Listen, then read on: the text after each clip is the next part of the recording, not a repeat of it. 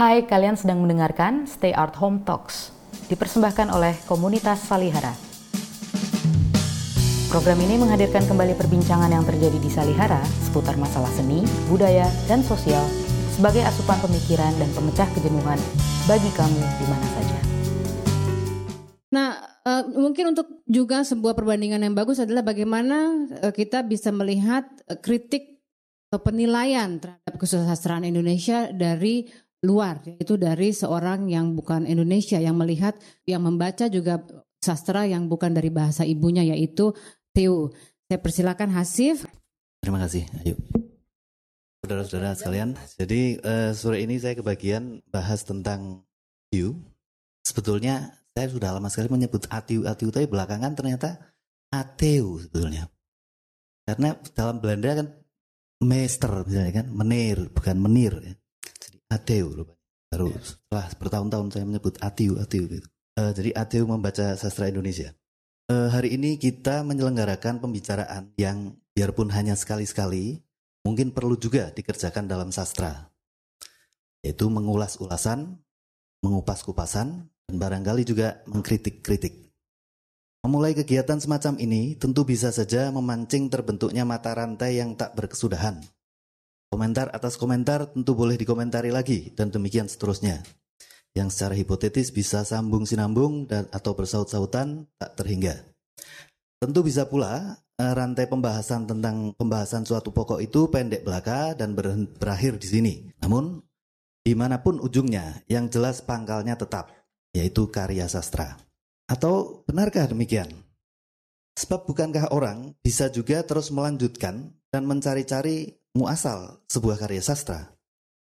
Apakah ia berpangkal dari alam batin dan imajinasi sang pengarang, atau dari semesta tanda yang bekerja atas dasar perbedaan, yaitu bahasa, atau dari dunia sosial dan politik, dalam arti seluas-luasnya tentu, ya tidak hanya politik kelembagaan maksudnya, jadi berbagai macam jenis kekuasaan, yang kemudian terserap oleh kesadaran ataupun ketidaksadaran individu yang menulis, atau jalinan atau bauran dari ketiganya, semua kemungkinan itu tentu saja bisa diperdebatkan terus-menerus. Karena itu, baiklah dikatakan bahwa yang terang, yang tersedia dan bisa dibaca, dinikmati dan ditelaah adalah karya sebagaimana terekam. Dan dalam hal ini yaitu sastra berarti sebagaimana tertulis. Dengan demikian, karya sastra mungkin bukanlah ujung maupun pangkal, melainkan semacam ruang antara di mana setiap pembaca bisa bertemu atau berpisah bersepakat maupun berselisih, ataupun sekedar bersendiri-sendiri menikmatinya. Nah, sastra Indonesia dengan riwayat yang masih terbilang pendek, baru di bawah kisaran satu abad, dengan segenap periuk rendah sejarah yang mengiringi atau melingkunginya, telah melahirkan banyak sastrawan, namun hanya sedikit pengamat atau pencatat dan pencatat. Atau dikatakan dengan cara lain dari sudut lain, Hazanah ini memiliki lebih banyak ya sastra jauh lebih banyak karya daripada kajian atas. Mungkin ini sesuatu yang lumrah saja di mana-mana sebetulnya. Di setiap masa muncul karya-karya baru dengan agenda penciptaan yang berlain-lainan dan dalam jumlah yang makin lama makin berlimpah meski mungkin juga sekaligus makin sulit bergerak. Antara lain karena di masa lampau yang belum panjang itu ternyata sudah dikerjakan cukup beragam percobaan dan pembaruan yang berbayang-bayang panjang. Sementara itu, akademia kita, dalam hal ini Fakultas Sastra atau Fakultas Ilmu Budaya, Paknya tak cukup banyak melahirkan pengkaji dan pengamat yang aktif mengutarakan kajian dan amatan tentang sastra kita ke tengah publik.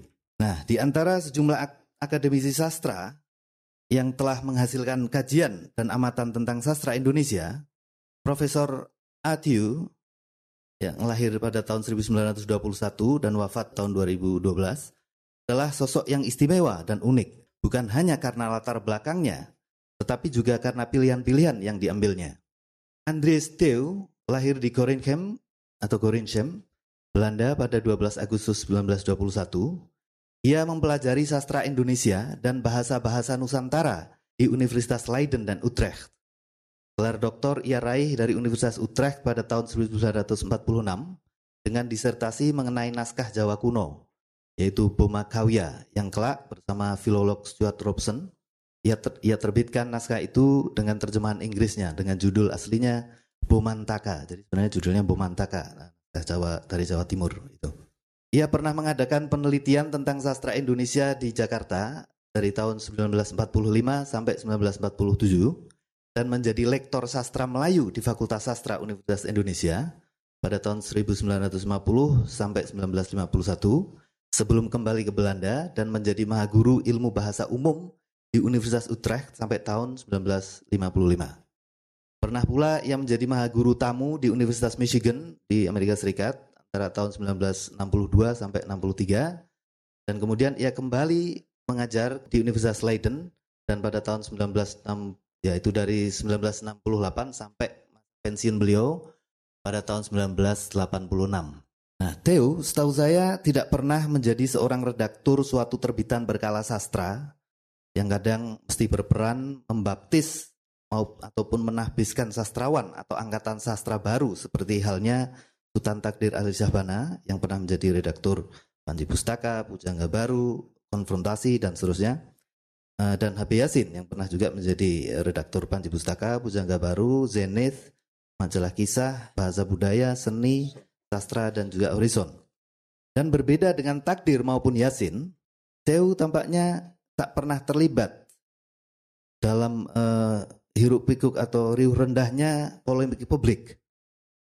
Ia menghabiskan sebagian masa hidupnya di lingkungan akademia Eropa, sekali waktu juga di Indonesia. Dia kadang-kadang mengajar di Universitas Gajah Mada eh, dan kalau nggak salah setiap tahun dia selalu pulang balik ke Indonesia untuk menjadi pengajar di uh, Gajah Mada. Jadi um, ya yaitu sebagian besar hidupnya habis di dalam akademia sebagai seorang pengajar, pengkaji dan peneliti yang khusyuk.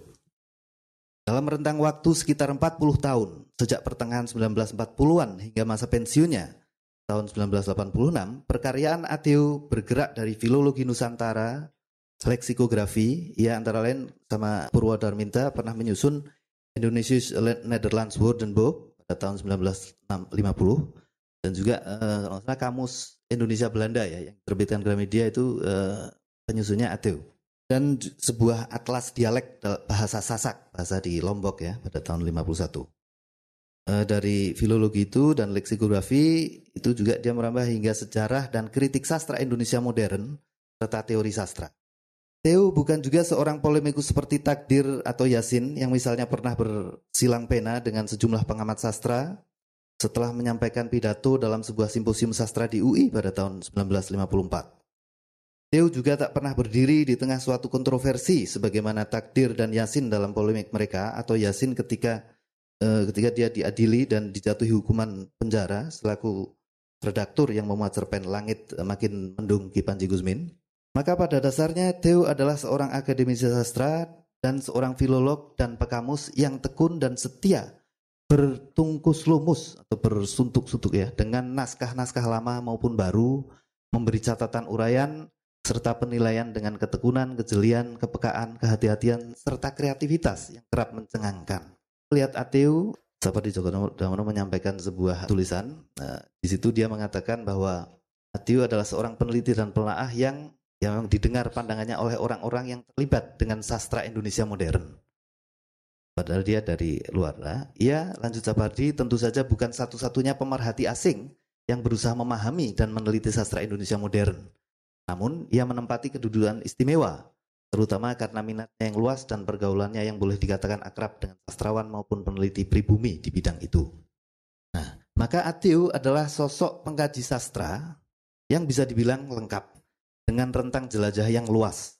Ia menulis kitab perkenalan terhadap sastra Indonesia yang hingga kini belum ada tandingannya, yaitu dua jilid Modern Indonesian Literature yang terbit pada tahun 67 dan kemudian direvisi dan diterbitkan lagi tahun 79.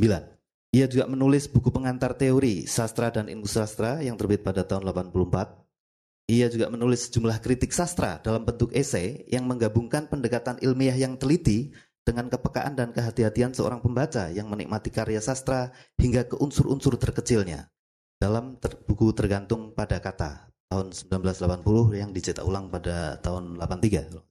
Ia juga menulis kajian mendalam atas perkaryaan seorang penulis terbesar Indonesia yaitu Citra Manusia Indonesia dalam karya sastra Pramudia Anantatur yang terbit pada tahun 1997. Sebelumnya dia tulis dalam bahasa Belanda, kemudian diterjemahkan sendiri uh, dan dibantu Ayib Rusidi, kemudian terbit diterbitkan oleh Pustaka Jaya. Jadi kembali, uh, pertama-tama tentu ia adalah seorang filolog yang banyak mengkaji naskah lama Nusantara, khususnya sastra Jawa dan Melayu kuno yang menjadi perhatian utamanya. Tetapi lebih khusus lagi, sebetulnya naskah kuno dari Jawa Timur yang menjadi bahan disertasinya, yaitu Bumakauya atau Bumantaka, sebagaimana terbit kemudian. Tapi rupanya, ia menaruh minat dan perhatian yang tak kurang besarnya terhadap sastra Indonesia modern. Sesuatu yang kemudian ia geluti secara lebih intens selama berpuluh-puluh tahun sebelum ia kembali menekuni sastra Jawa kuno di penghujung hidupnya. Saya pernah ketemu Pak Tiu sekali di Leiden, Waktu itu kami ada acara uh, di Den Haag sebuah festival sastra. Uh, saya bersama beberapa uh, sastrawan antara lain Acep Zamzam Nur, Nukila Amal dan Putu Wijaya kalau salah itu kemudian diundang ke Leiden ya ngobrol-ngobrol dengan beberapa mahasiswa di sana dan ternyata Pak Teo hadir di situ. Ketika ngobrol dia bilang, wah saya udah lama nih nggak mengikuti lagi sastra Indonesia. Saya kembali ke cinta pertama saya. Ya, itu maksudnya adalah uh, sastra Jawa kuno. Waktu itu dia memang sedang dalam proses itu menyelesaikan uh, Pemantaka yang bersama terjemahannya dalam bahasa Inggris sama Stuart Robson.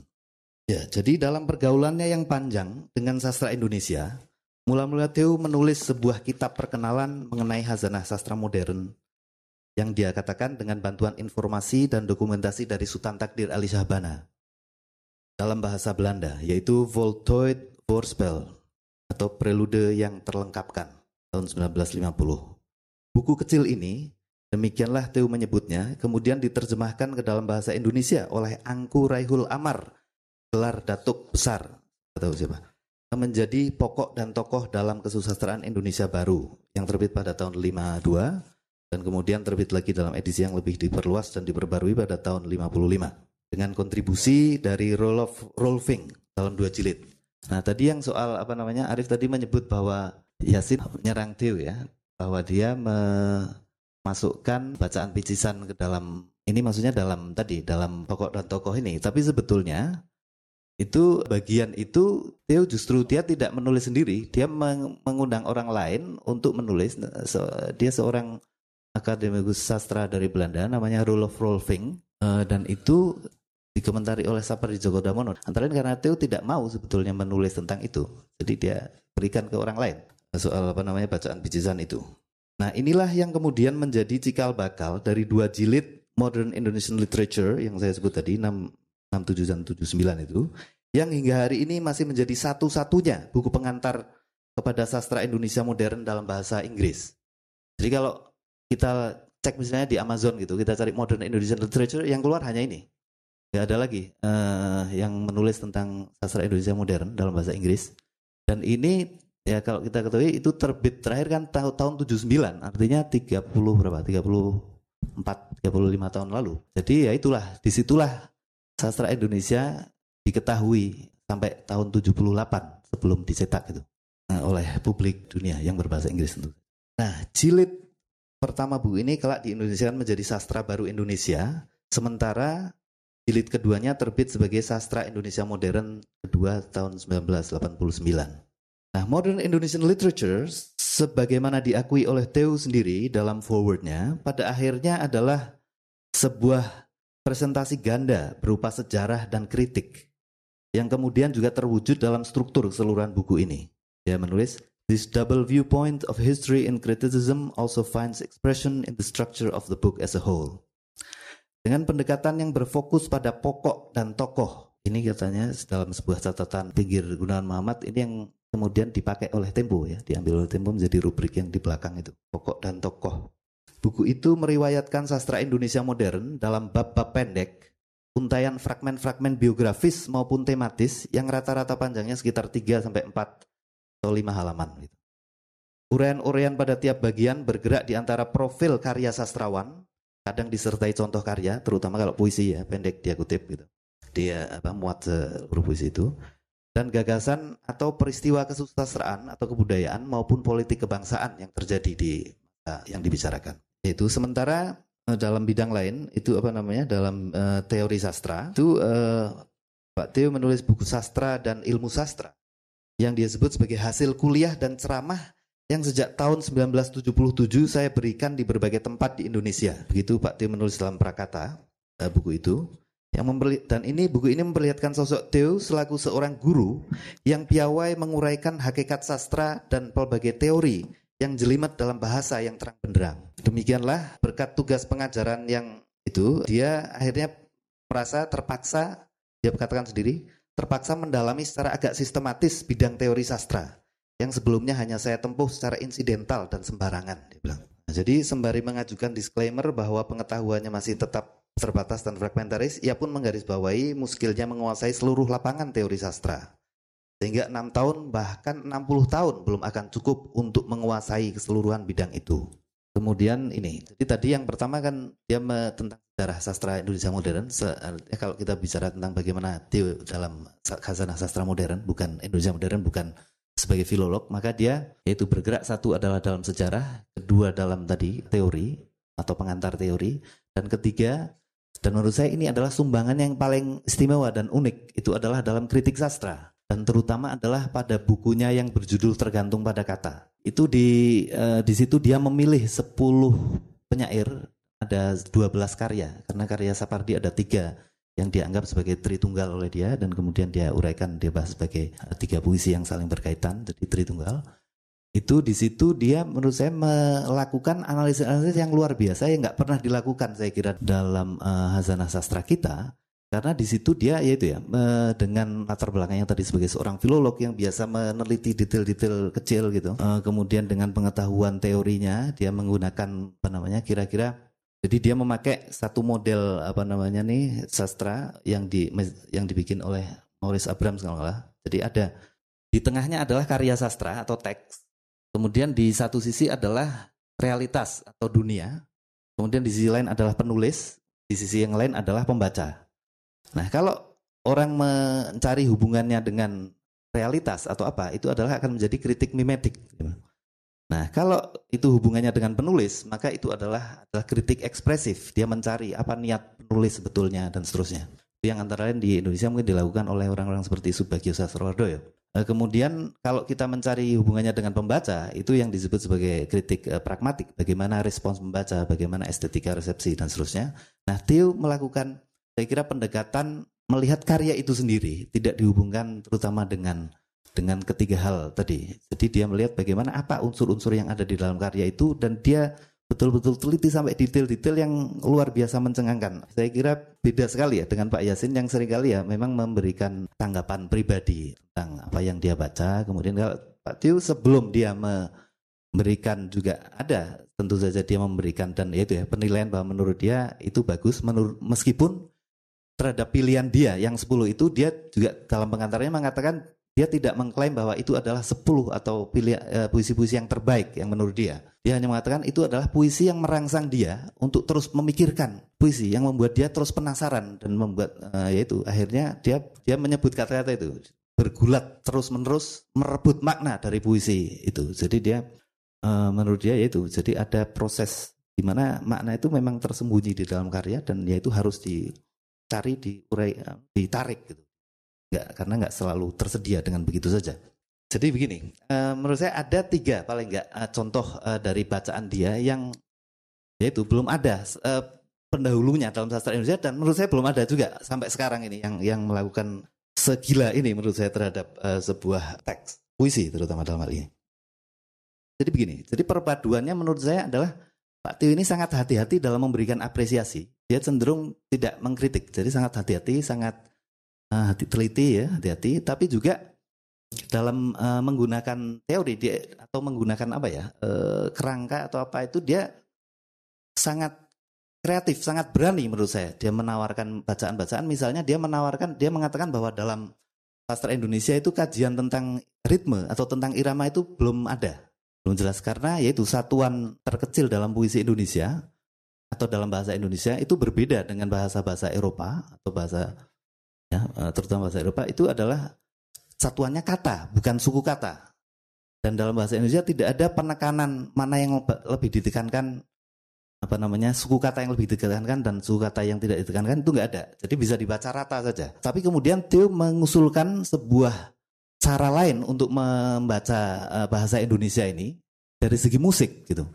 Dia melihat misalnya kalau kata-kata yang ter, dalam suatu baris itu terdiri dari dua kata, itu buat dia adalah seperti dalam musik itu andante yang lambat. Kalau tiga dia sebut allegro, kalau empat jadi katanya banyak itu adalah dia sebut molto allegro, sangat cepat. Nah ini dia mengusulkan atau menawarkan ide tentang ritme ini untuk membaca uh, puisi-puisi Indonesia yang menurut saya sangat menarik ya. Belum pernah itu, saya sadar itu waktu itu uh, bahwa bisa ternyata kita artinya kemungkinan ini. Kemudian hal lain di sini kita bisa melihat nggak tahu apa kenapa Pak Tio kemudian dalam membahas puisi lain yaitu puisi Subagio Sastrowardoyo itu dia malah kemudian seperti menawarkan membaca suku kata saya bacakan sedikit ya uh, di sini. Jadi puisi yang dibahas adalah puisi salju Subagio Sastrowardoyo. Ini sebenarnya salah satu dari rangkaian puisi yang berjudul salju dalam kumpulan puisi apa namanya daerah perbatasan. Jadi asal mula adalah salju. Sebelum tercipta waktu, sentuhan perawan seringan kenangan. Nah, tiga larik ini itu dibahas Pak Tiu dengan cara begini. Jadi dua larik yang singkat jelas ini merupakan semacam pepatah yang diperkuat lagi maknanya oleh rima waktu salju di belakang itu di kata terakhir. Yang bunyinya bersamaan dengan semacam seloka. Bertentangan dengan kedua larik ini, larik ketiga menunjukkan pola bunyi yang lain sama sekali. Ringan, seimbang, harmonis dengan empat perkataan yang masing-masing terdiri dari tiga suku kata yang struktur vokalnya juga sangat harmonis dan simetrik. E U A, E A A, E I A, E A A. Jadi sentuhan perawan seringan kenangan. Tetapi juga dari segi lain, bentuk kata larik ini sangat menonjol efeknya. Setiap kata, baik pada awalnya maupun pada akhirnya, mengandung unsur bunyi dalam kurung suku kata yang dalam bahasa Indonesia dapat merupakan imbuhan. Jadi awalan bunyi se, pe, se, ke. Jadi sentuhan perawan seringan kenangan. Se, pe, se, ke. Sedangkan akhir bagian akhirnya selalu berbunyi an. Memang seorang pemakai bahasa Indonesia oleh struktur kata dasar bahasanya sudah disiapkan untuk mengharapkan terdapatnya sebuah imbuhan dalam sebuah kata bersuku kata tiga. Efek kejutan di sini dihasilkan oleh karena di antara unsur itu ada yang berfungsi sebagai imbuhan ada pula yang merupakan morfem dasar. Ya. Dalam sentuhan, hanya an merupakan imbuhan. Dalam perawan, malahan tidak ada imbuhan. Dalam seringan, ada awalan se, sedangkan dalam, jadi bukan an, tapi yang awalan justru se. Sedangkan dalam kenangan terdapat kembali, balik lagi ke akhiran an. Jadi selingan, semacam pengejutan semacam ini, pengejutan semacam ini, sangat penting untuk efek puitis. Seandainya ada empat kata yang semuanya menunjukkan akhiran an, pasti efeknya membosankan, terlalu monoton. Sajak atau asonansi yang hanya berdasarkan identitas saja biasanya kurang berhasil. Yang penting adalah justru efek surprise, struktur kata yang bertentangan dengan bunyi kata. Sebab dari segi bunyi murni, empat kata ini memang sangat monoton. Dan dengan tadi ternyata itu kan kalau dilihat dalamnya beda-beda keempatnya. Atau tiga dari empat ini paling. Ini untuk memecahkan monotoni, menjadikan pembaca waspada dan sadar, menimbulkan efek deotomatisasi. Efek bunyi itu sudah tentu harus sesuai dengan makna yang disarankan oleh larik ini. Salju yang jatuh terus-menerus, rata-rata, ringan bulu, tanpa perbedaan apa pun juga yang dibayangkan oleh struktur kanan kata yang identik. Nah di sini Pak Tio menawarkan ya ini, jadi kata sentuhan perawan seringan kenangan itu dia tawarkan dibaca sebagai yang di tengah itu adalah yang diberi tekanan. Tadi dia mengatakan bahwa dalam bahasa Indonesia nggak ada itu tekanan dan ini. Tapi di sini ternyata dia menawarkan sentuhan, perawan, seringan, kenangan. Menurut dia itu tekanannya ada di tengah. Jadi ya ini juga dari segi itu saya nggak tahu mana yang benar. Tapi ini sebuah bahwa dia ternyata merasakan dan memang saya kira benar juga itu sentuhan perawan seringan kenangan itu bisa eh, memang ada penekanan di situ pada ini. Nah, eh, perhatikan pula perumpamaan ganda tiga. Ya, jadi ini berlapis tiga menurut dia. Dunia yang tertutup salju sama halusnya. dengan sentuhan perawan yang sama pula ringannya dengan kenangan. Ya. Lantas, nah ini di sini juga jadi berikutnya ada tiba-tiba ada di ambang ada anjing menggonggong gitu. Nah di sini ke, dengan kepekaan yang luar biasa itu ya, lantas ada sesuatu yang kelihatan di ambang dalam kurung ambang pintu atau ambang hari ada anjing belang, sesuatu yang tidak cocok lagi dengan keputihan yang sudah menyeluruh. Anjing itu kotor, jelek, belangnya menekankan gangguan warna yang macam-macam itu, ketidakjernihannya. Dan yang dibuatnya lebih jelek lagi, menggonggong. Betapa sumbangnya kata itu dengan o o o o-nya mengganggu keadaan yang sampai sekarang begitu harmonis dan hening dengan hanya vokal a i u e saja. Sebab tidak kebetulanlah di sini timbul vokal o dalam sajak ini. Saya kira cukup di situ ya. Makasih. Terima kasih Hasif. Uh, sebetulnya tiga paduan ini sangat bagus. Kita melihat uh, Sultan Takdir Ali Sabana dengan dengan segala proyek kemajuannya melalui sastra. Sastra itu harus maju, orang-orang juga maju, maju itu menyerupai barat meskipun memakai unsur-unsur apa timur. Kalau kita ngomong bahasa tadi, kemudian jadi takdir ini kira-kira seorang apa penggerak Sementara HB Yasin itu seorang jembatan yang menjembatani pembaca agar bisa mengapresiasi sastra. Jadi seorang guru. Sementara Theo kita bisa melihat bahwa kritiknya masuk seperti tadi Hasif sudah katakan masuk ke dalam uh, banyak yang teknis. Kalau tadi takdir sangat penting, ide-ide penting bagi Yasin mana yang bagus, mana yang kurang bagus penting, tapi pada Theo dia tidak lagi menilai mana tidak mengatakan mana yang bagus, mana yang tidak, tapi dia masuk membuktikan dengan kritiknya bagaimana unsur-unsur dalam sastra itu menjadi hidup atau atau menambah kekayaan pemikiran kita. Selamat malam kita tepuk tangan kembali buat para pembicara dan kita semua.